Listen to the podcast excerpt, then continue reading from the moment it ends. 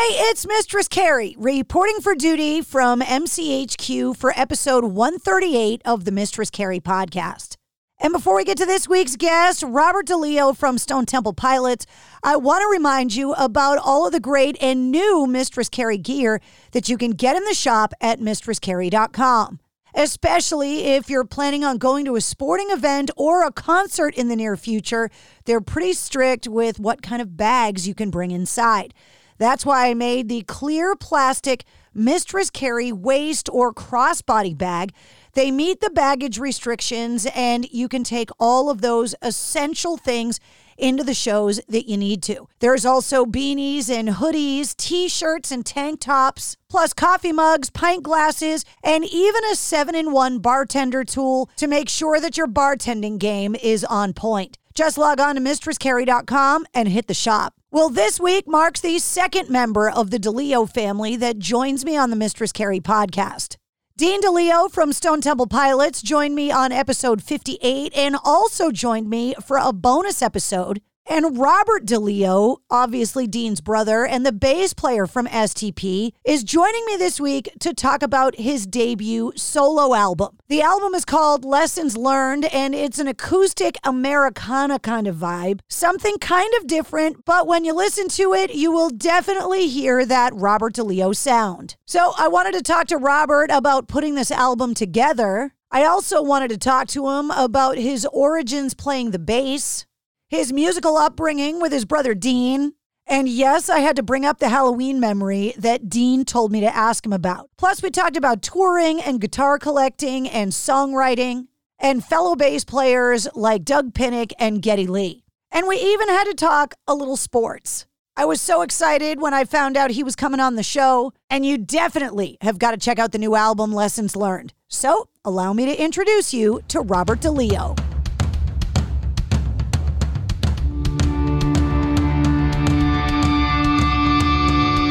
Hey, what's up? This is Sully from Godsmack. Strap on those boots, baby, because you are now in the trenches of the war room with the one and only Mistress Carrie right here on the Mistress Carrie podcast. What's up? This is Joe Rogan, and you're listening to Mistress Carrie. Her hair so lovely, pretty eyes. Hey, this is Brent from Shinedown, and you're listening to Mistress Carrie. Hey, Carrie, go put your bra on, girl. Hey, this is Steven Tyler, and you be listening to the baddest bitch in Boston, Mistress Carrie. What's up? This is Aaron from Staind, and you're listening to Mistress Carrie. Hi, everybody. This is Dave Grohl from the Foo Fighters, and you're listening to the one, the only Mistress Carrie. Hey, this is David from the band Disturbed, and you're listening to the baddest bitch in Boston, Mistress Carrie. Hi, Bruce Dickinson here from Iron Maiden. Yes, indeed, Miss Whiplash herself, Mrs. Carrie, is here to um, unchain your brain. Hi, this is Flea from the Red Hot Chili Peppers. You're listening to Mistress Carrie. This is Denis Leary. You are listening to my favorite, Mistress Carrie. Hey, this is Corey from Stone Sour, and you're listening to, you have the privilege of listening to Mr. Carrie. Oh, God. Oh, yeah. Hello, Mr. DeLeo. Hello. How are you? I'm I'm well. Happy New Year. Happy New Year. Uh, Yeah. I talked to your brother in October and we were reminiscing about the last time I saw you guys, which was when you did the um, event for WAAF in Boston at Fenway Park with Chester. Yes. We were talking Yeah. about the old ballpark and what huge sports fans you guys are. Absolutely. I played baseball for a few years. I pitched for a few years when I was younger. And it just never materialized into that professional baseball career you dreamed of. Got one of these in my hands and it was all over. He was joking that that they had to actually drag you guys out of the luxury box at Fenway because they're like, uh, you guys know you have a gig, right? yeah. That was amazing. That was amazing. And I, I actually went back. I made friends with someone who had that box. And I actually went back and, and saw a game there. So it was it was pretty special. Friends with luxury boxes are like friends with boats. They're good friends to have. Well, the thing is, you want to visit one, you don't want to own one. That's what I'm saying. Yeah, you got a friend with a boat. It's perfect. You just don't want to pay for it. Yes. So yeah, so that we were joking about about um, just growing up huge sports fans and how it always seems that musicians want to be athletes, athletes kind of want to be actors or musicians. And it seems to be this hilarious thing where none of you guys are happy where you are. You always wish you found success doing something else. Yeah, but I think we have an admiration for each other. That's the thing. Yeah. I always I always enjoy meeting uh, athletes, sports sports people, and I have some actor friends too. And you know, most of my actor friends play guitar. Yeah.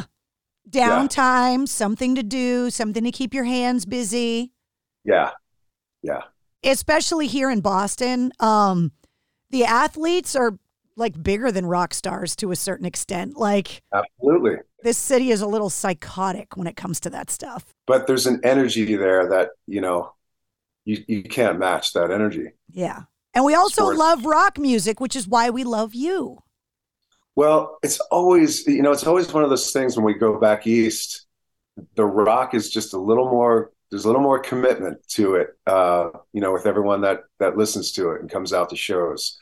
I think some of our best shows have been in Boston, in that area. We're very intense.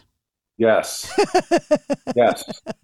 Well, I'm from New Jersey, so I know the, the Northeast spirit that comes about. Yeah, and the arguing over sports, which we have to just put those differences aside to move forward with a common interest. Yeah, yeah.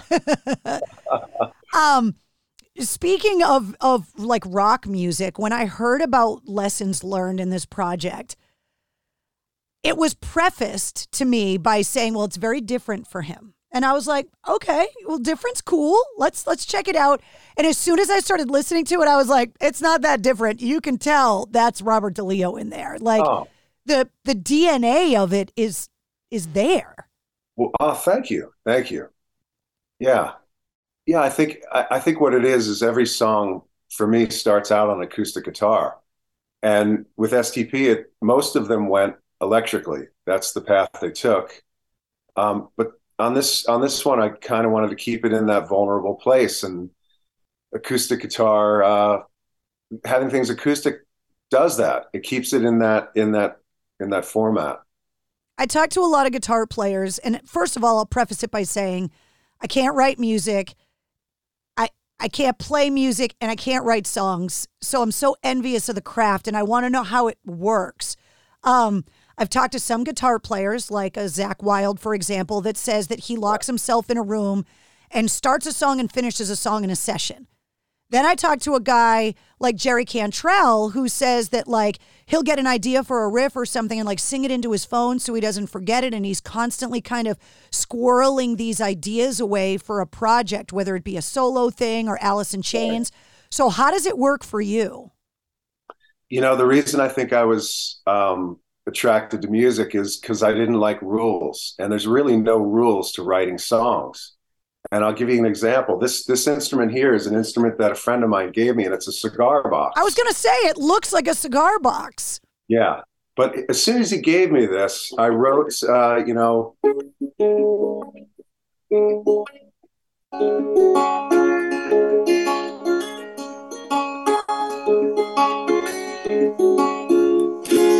It, it's uh, two of the songs, uh, "Put Aside Your Sorrows" and "Is This Goodbye" on the record, just came out from just picking that up.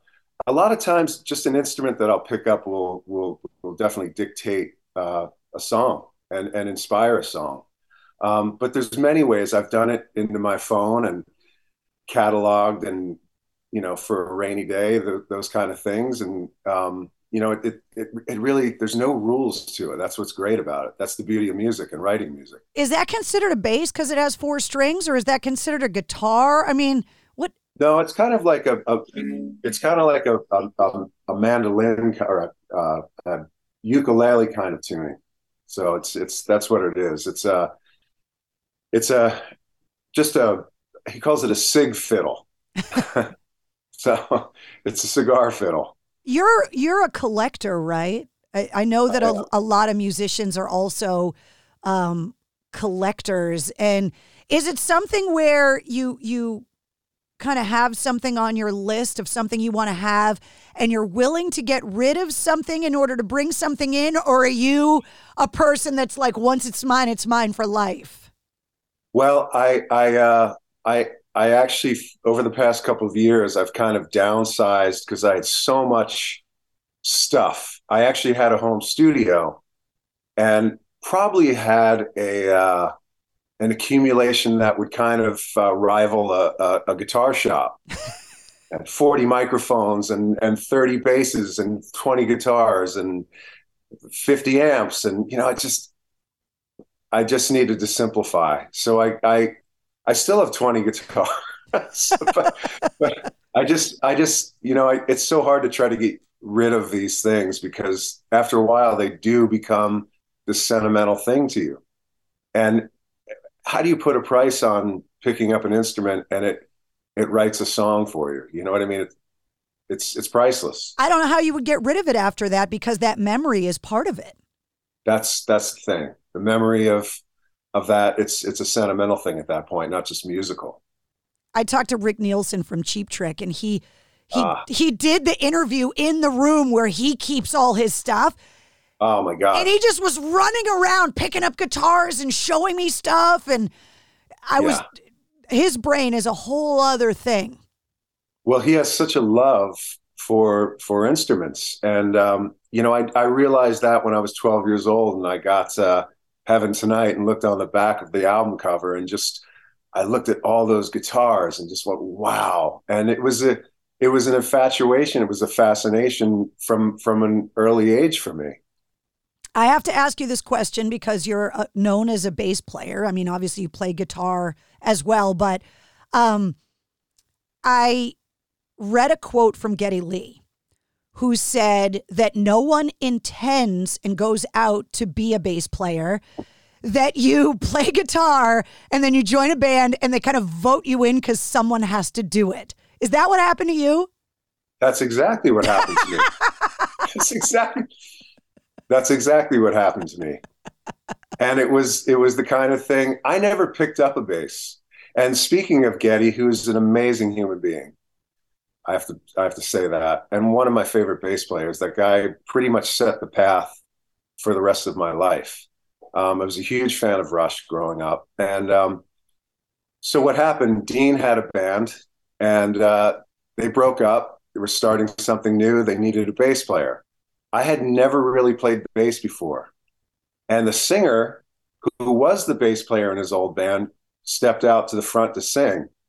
It, therefore, they needed a bass player I put I got a bass in my hands, and they said we have to learn 30 songs, and some of those songs were Rush songs, oh.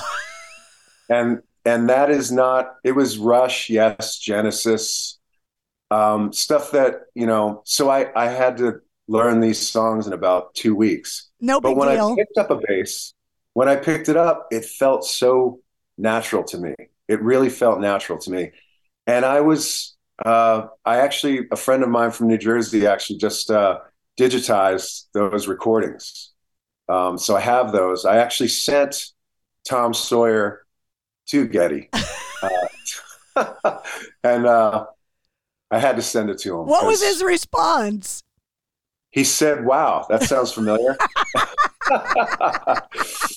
and uh, that was a huge, huge thing for me. I ask bass players every time they come on the show that, and I've only found one bass player that said he always wanted to play the bass from the beginning, never picked up a guitar. Doug mm. Pinnick, the only one. Oh yeah, well Doug's a great bass player too. Yeah, so bass player. Otherwise, everybody's like, "Yeah, I wanted to play guitar, man," but they voted me in, and now I'm the bass player. Yeah, you know, I, I'm six two, and I've got long arms and big hands, and the bass just felt a little more comfortable to me. It, it really did. Um, when I talked to Dean, we talked a lot about my theory on the eras of music in a person's life. And my theory is that there's the music era of your childhood and the soundtrack of your childhood that you get gifted by your cool yeah. uncle, your parents, the older brothers yes. and sisters.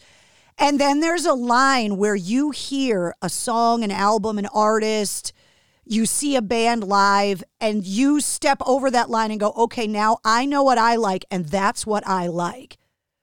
So, what was it for you? Because you guys were growing up in the same house with the same kind of exposure. Well, I, I'm the youngest, so I had the great fortune of having older brothers and sisters that were playing, you know, anything from Cat Stevens to Jimi Hendrix and everything in between. And to me, the, the 60s and 70s were such a, a rich part of of songwriting. And, you know, I was always attracted to songwriting. That was the thing, is the song and the melody. And and uh, my first concert was the Carpenters. Um, at uh, you know in 1971. And she never gets young. credit for the drummer she was. Everybody always uh, talks about her voice and her songwriting, but I know. And Richard shred. as an arranger, um, they were they were they were amazing. They were brilliant. Um, she's a great drummer. Go on YouTube and watch her play. She's like 18 years old playing that stuff. Uh, but yeah, that was my first show, and everything in between I listened to, and I not only listened to it, I I absorbed it. I absorbed it greatly during that time. You can kind of hear that influence that you're talking about on this record. Yeah, it's I definitely carry that with me, uh, and I'll carry that till the end. Those those songs are, like you said, part of my DNA now. How does it work when you're in a band as famous as STP, and obviously you're in a band with your brother, right? So there's that rock and roll brother dynamic that we've seen go well and not well, famously. And then you decide to to do something like this project, lesson learned, lessons learned, and you bring in other artists. Are you obligated to call your brother? Do you get mad at each other when you're not included? Like, how does that go? Or are you just like, no, nah, I just want to do something without you? No offense. Oh no, there's a there's a mutual respect, uh, you know, brotherly and musically that we have. And it's understood that if he does a project, it's his project. And if I do a project, it's my project. And this was such an intimate journey for me. And it was so vulnerable. Uh, you know, the, the, record's full of vulnerability. Um, and I, I needed to express this on my own. This was my journey. Yeah. Was would this record have ever happened if COVID didn't happen? If you didn't get all that downtime, would would it was it something you always wanted to do, or was it just an opportunity? Well, it was definitely a, a series of events in my life, um, and you know, it, it, it's really just it's based on a universal theme of heartbreak and love and love lost, and you know, I needed to express that. I just needed to express that in my way.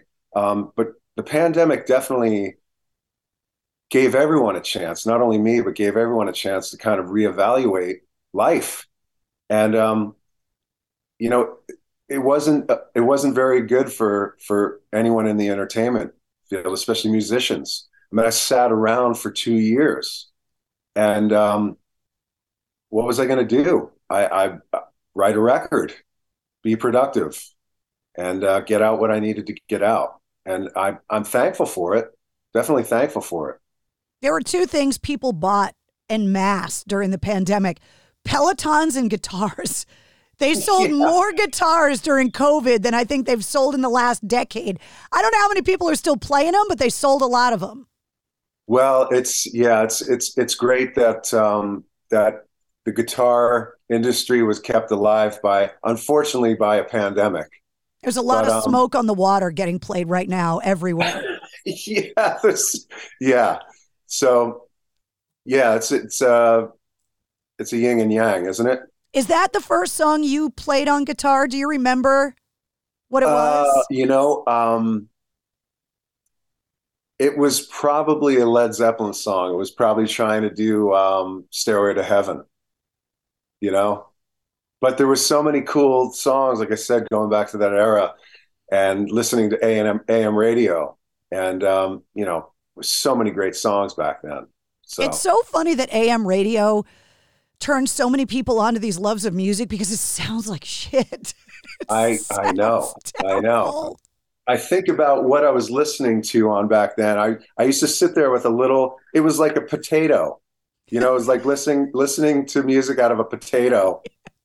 And I had another potato that I was recording off the potato to have my mixtapes when I was seven years old. So it was it was it was awful. I still have those tapes. I was actually just going through my garage and I found that uh, that box of those cassettes, and I still have those cassettes from when I first got my first cassette player when I was nine. You know what's really funny is that a lot of people got those cassette players with the little plastic microphones as kids. Yes. And so many of us, it was a precursor to what we ended up doing with our well, lives. Look where look look where you're at. I know. That's what I'm saying. Like I used to take mine and hide it in the house plants because I wanted to know what my parents were talking about when they kicked the kids out of the room. And I always got caught because I would time you know, you could get the cassettes that were like 45 minutes or 30 minutes. And I'd try to go in and discreetly flip the cassette, and my parents would catch me bugging the room. Wow. Do you still have those? You know what? I might. Yeah. I, I definitely have all of like my mixtapes that I made, like in the 80s, yeah. tape and stuff yeah. off the radio.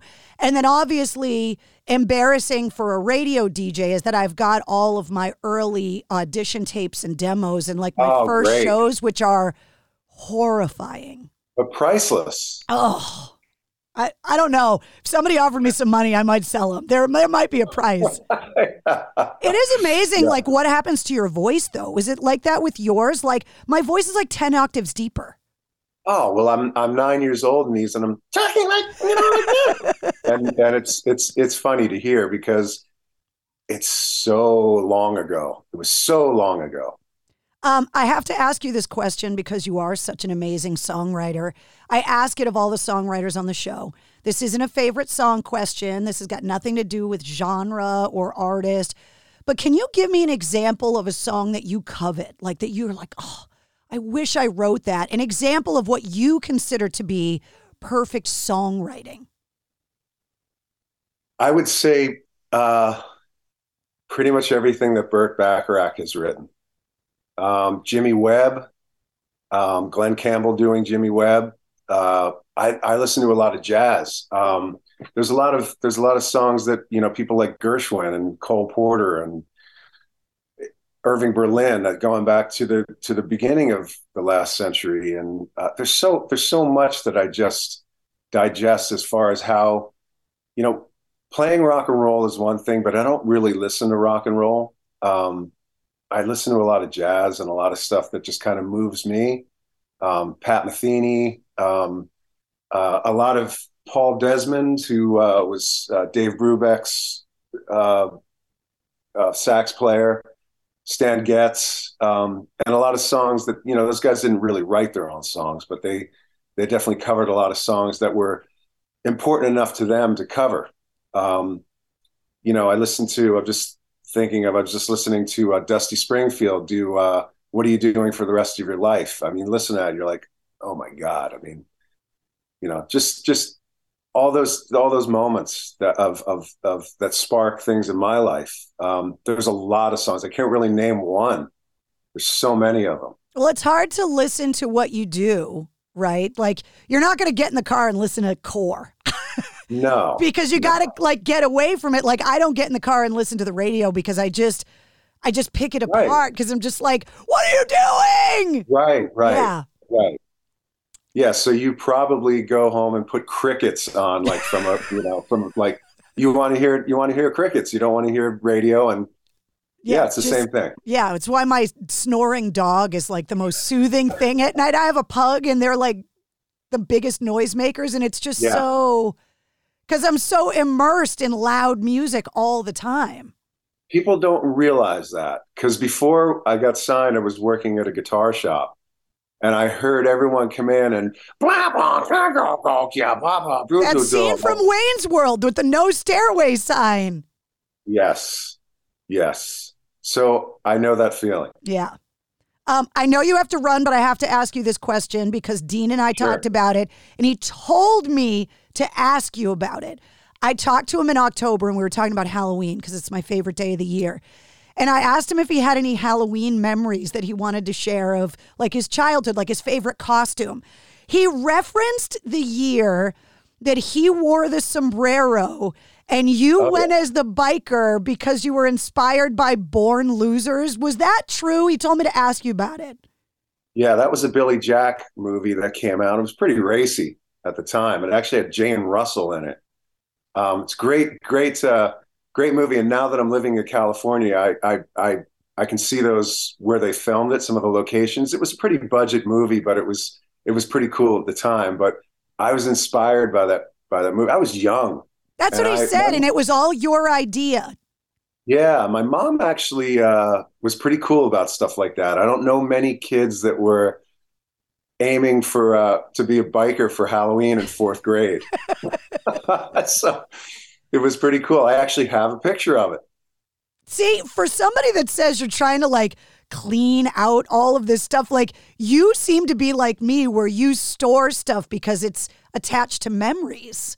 It's attached to it. It's very sentimental. Yeah. I saved everything. Yeah. I have a picture of that of that against a tree with my my thumbs in my pockets, in my front pockets. So I was looking cool. When it was this- like part part born loser and part Fonzie. I Oh, think. well, what- who didn't want to be the Fonz? I mean, come Hey. on. Come on. when this interview comes out, will you please put that picture up on social media and tag me so people can see this amazing photo? Because they've heard about it from both your brother and now you. Okay, I have it. Yes. I have it. I have Yes. it. I'll do that. Um, are you planning on going out on the road and supporting this record? Are you going to be in the area anytime soon? What's going on? When are we going to see you Well, again? It's going to be hard. I wasn't really thinking about this live. It's going to be tough because there's so many people involved in this, going from singers to to strings and everything in between. And I've got singers that range from California to England, and four others in between, and strings. And I mean, I'd love to get it together to do it. It'd be an amazing evening, but um, or maybe just a one-off kind of thing. I was talking about that too, just doing a one-off thing. Um, I'm getting uh, back into bass uh, in a couple weeks, and we're actually um, going to uh, New Zealand for uh, for a tour. Oh, bucket list destination for me. It's beautiful there, and I'm really looking forward to it. Uh, one of my favorite places to be. I could move down there, I, actually. So, but I'm anxious to go down there. Really, really uh, excited to go down there, I should say. And uh, yeah, we've got that. We've got South America in April that we're going to do STP, and um, other than that, just um, kind of uh, hanging out, playing guitars. Is, are you working on STP stuff too? Not right now at the moment. Okay. Um, but uh, I've got a couple of other things to release. I actually covered with Lessons Learned. I covered a couple of uh, Gordon Lightfoot songs with uh, Pete Shoulder, uh, the guy who sang uh, "Big Sky Woman" and "Put Aside Your Sorrows." Uh, he uh, sang on those. They came out beautifully, and I played the bass and all the, the both guitars on there, and they came out really nice. They'll be released in a couple weeks. Well, if you're connecting through Boston, coming back from South America or New Zealand, hit me up and we'll catch a game. Yes. Well, I must say, I was back there last summer and I had an amazing time in the Berkshires.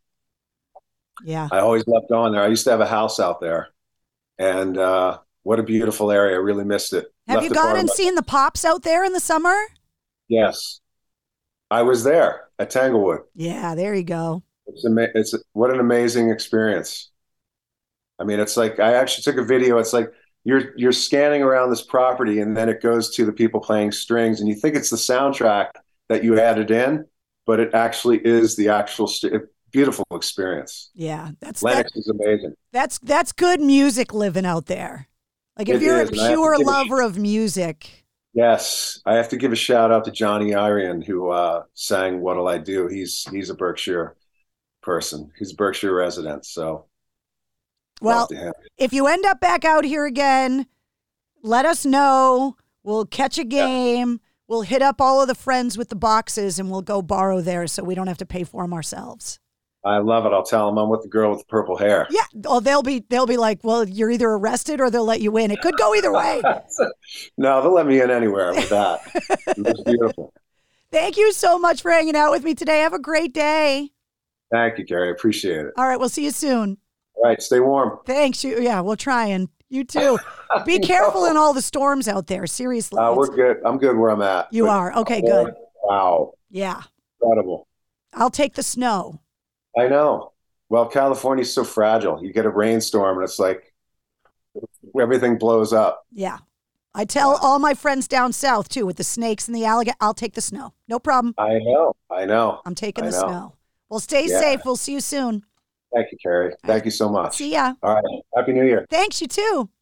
Thank you. Bye. Bye. There he is, the one and only Robert DeLeo. And you got to check out his new solo album, Lessons Learned. It's part of the corresponding playlist for this episode. Just go to the show notes of this episode. You're going to find a lot of links there, including the link to this episode's corresponding playlist. I make a playlist for every full length episode of the Mistress Carrie podcast. And not only is it filled with all of my guest music, but it's also filled with the songs that we referenced in the interview. You're also going to find all of Robert's links and all of Stone Temple Pilots links, and you're going to find my links there as well. If you liked what you heard, don't forget to like and follow and share the Mistress Carrie podcast. New full length episodes come out every Wednesday, plus every weekday, you get the sit rep. It only takes about five minutes, and I give you all of the day's music headlines, industry info, and entertainment updates.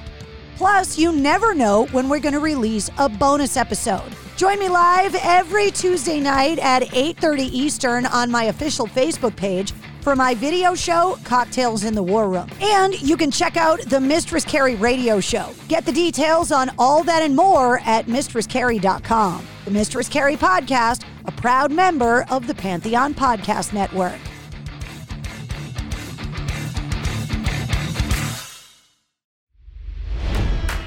It's NFL draft season, and that means it's time to start thinking about fantasy football. FantasyPoints.com features industry leading experts and prognosticators using proprietary hand charted data to help you score more fantasy points. FantasyPoints.com is the place to go for whatever kind of fantasy football you play. Whether you play fantasy football, daily fantasy sports, or do a little bit of everything, Fantasy Points has the meticulously researched content to guide you to victory. And why wait for the fall? Fantasy Points also covers the new spring football league, the UFL. Join the guru, John Hansen, Scott Barrett, Joe Dolan, and other massive names in the fantasy football universe with an exclusive offer. Use code Pantheon for 15% off any fantasy points package, including the all in package, with access to every article, tool, and data nugget that Fantasy Points has to offer. That's fantasypoints.com and code Pantheon for 15% off at Fantasy Points. Fantasypoints.com, code Pantheon. Score more fantasy points.